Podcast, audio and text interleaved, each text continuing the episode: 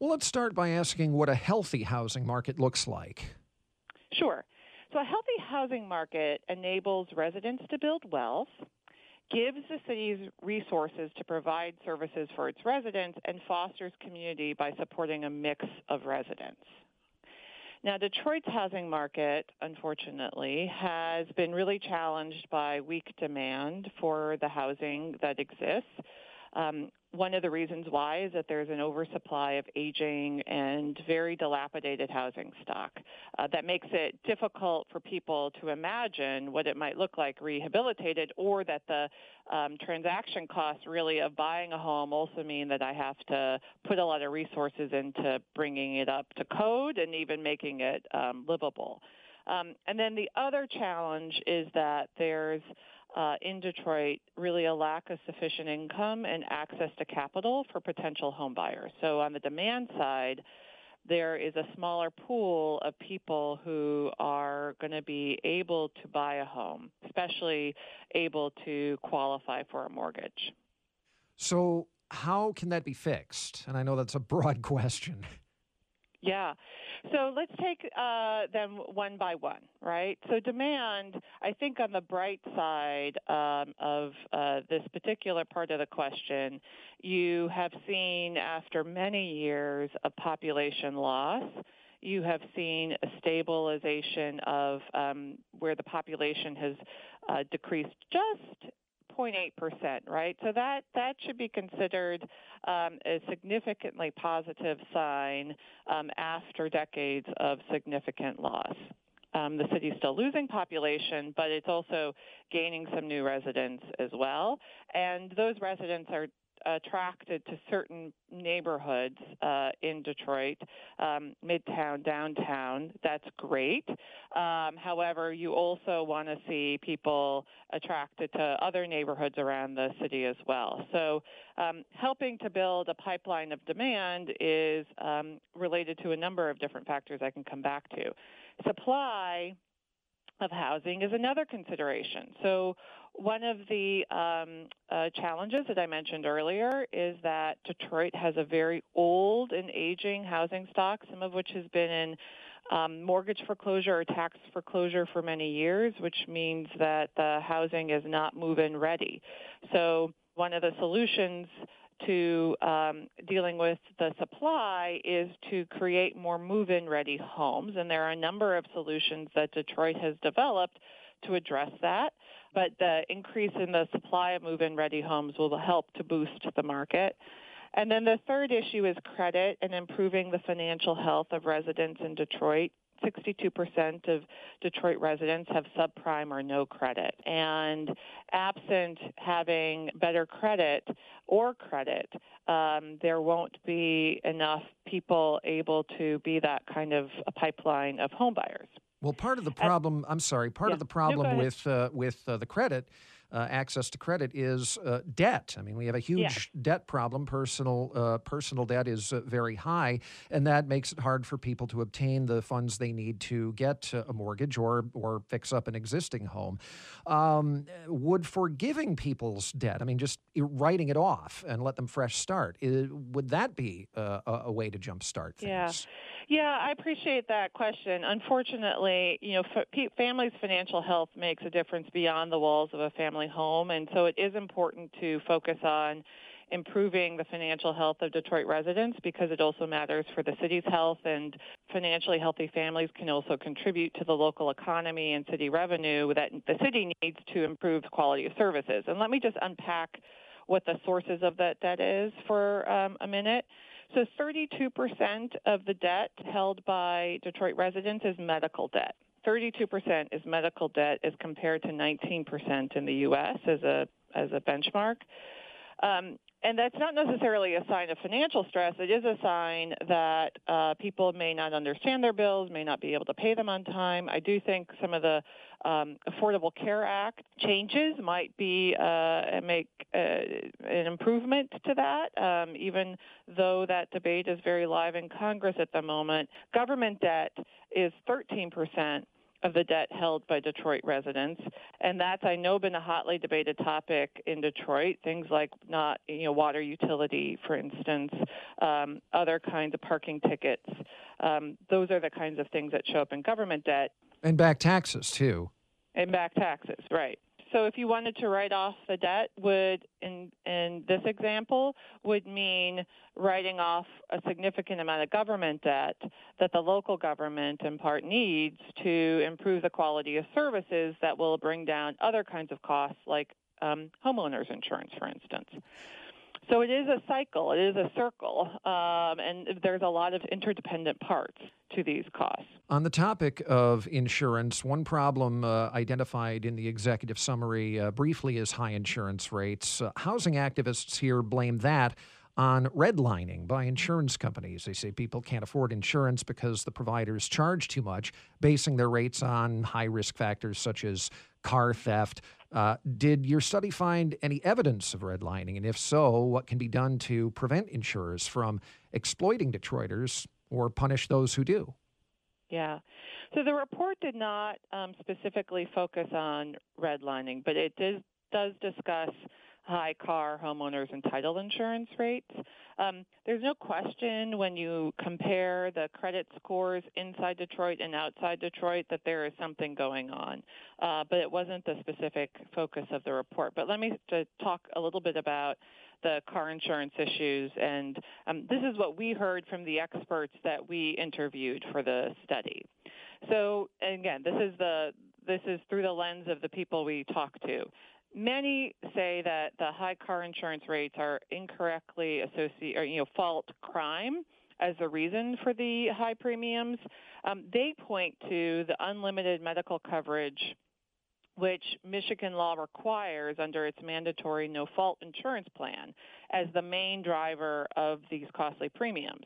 Um, so this state law protects drivers and their passengers in the event of a catastrophic accident but they argue that there are folks who are abusing um, the medical benefits, and um, there are a lot of personal injury lawyers who kind of fuel this problem. And when you compare the fact that there are the same rate of accidents inside Detroit and outside Detroit, but higher costs inside Detroit, they are isolating the challenge of high car premiums to this particular issue. Now, you mentioned uh, things uh, that uh, could help, uh, programs uh, that are already in place uh, with regard to the housing stock, the Detroit Land Bank Authority's Rehabbed and Ready program, fixing up some of those homes, the demolition program that the mayor's administration is has to tear down thousands of homes. that itself is under some federal scrutiny at the moment, but um, what other things can Detroit do, or what other things is Detroit uh, doing uh, to address its housing problems? Uh, what's it doing right, and what's it doing wrong? Right. So I think one of the um, amazing things uh, about Detroit is the entrepreneurial spirit, and of which people are really working to, to develop solutions for the sort of multiple challenges um, that Detroit is facing that are shared with other places around the country. So I understand that one of the challenges in Detroit is instead of facing just one of these issues, it faces, you know, 10 or 11 of the major challenges. Um, but it can, there are other programs that I think we point to that could be useful to look at. Um, so one thing I would say is Detroit should build on what it's already doing. It's it's been a source of innovation. Um, one of the purposes of our report was to document that innovation so others could learn from it around the country. Um, and so build on that, uh, deepen the work, uh, amplify the work, and try to expand upon the existing efforts that are um, bearing some fruit. Uh, I think is the first thing that I would point to. Detroit's interconnected challenges also need interconnected solutions. So, uh, Detroit's um, housing market operates in sort of a complex ecosystem that has a lot of different actors with a lot of different roles and responsibility who administer different policies and programs that all are dealing with one of these kind of individual elements of this complex housing puzzle.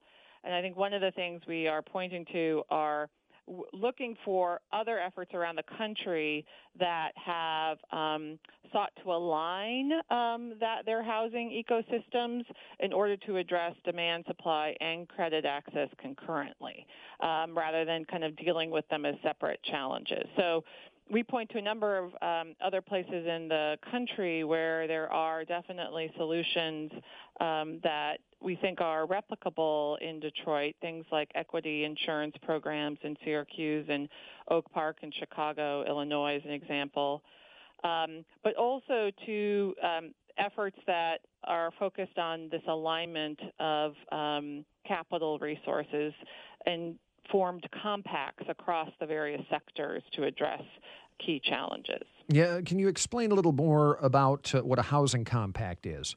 Sure. So, and I think one, you know, one familiar approach um, that uh, we point to in the report that um, Detroit, uh, just as a benchmark, is the Blight Removal Task Force that focused a lot of people's energy across different sectors um, to solve a particular problem or to really sort of accelerate the solution to the issue of blight in the city a more sustained approach that um, seeks to align private capital, public capital, uh, non action by nonprofits um, is something we call a compact. And one of the best examples of this is a, uh, the Preservation Compact in Chicago, which was formed um, over 15 years ago to address the issue of the preservation of affordable rental housing in the um, Cook County region. And they got together, identified a plan across the, all these different sectors, put public capital, get, the city put its money on the table, the private sector put its money on the table, philanthropy put its money on the table, and they also aligned action to address um, a solution. They named what the goal was. They wanted to preserve 75,000 units of housing by 2020, and they track their progress every year through these kind of aligned policy and capital solutions and, and policy action.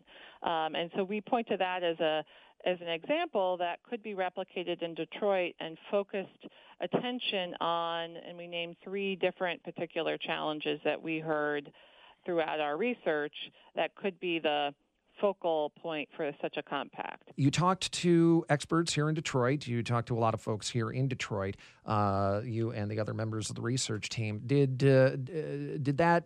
Did, did you actually come to Detroit? Oh yes, absolutely. What did you see? Um, mm-hmm. What what what stood out to you as you as you saw what you know up close and and in person what our situation looks like? Yeah, so I would say both the research team and I personally spend quite a bit of time in Detroit and have for um, a number of years.